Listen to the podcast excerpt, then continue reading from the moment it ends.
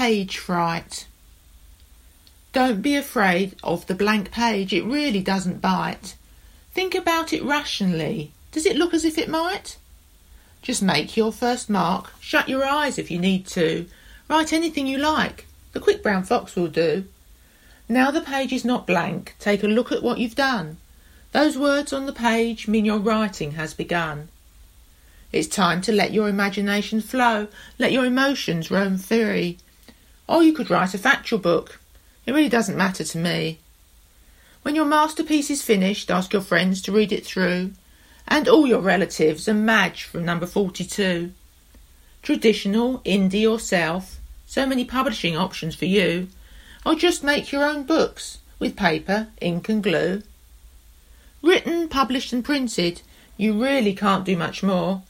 Just go to visit it on the shelf of the corner bookstore.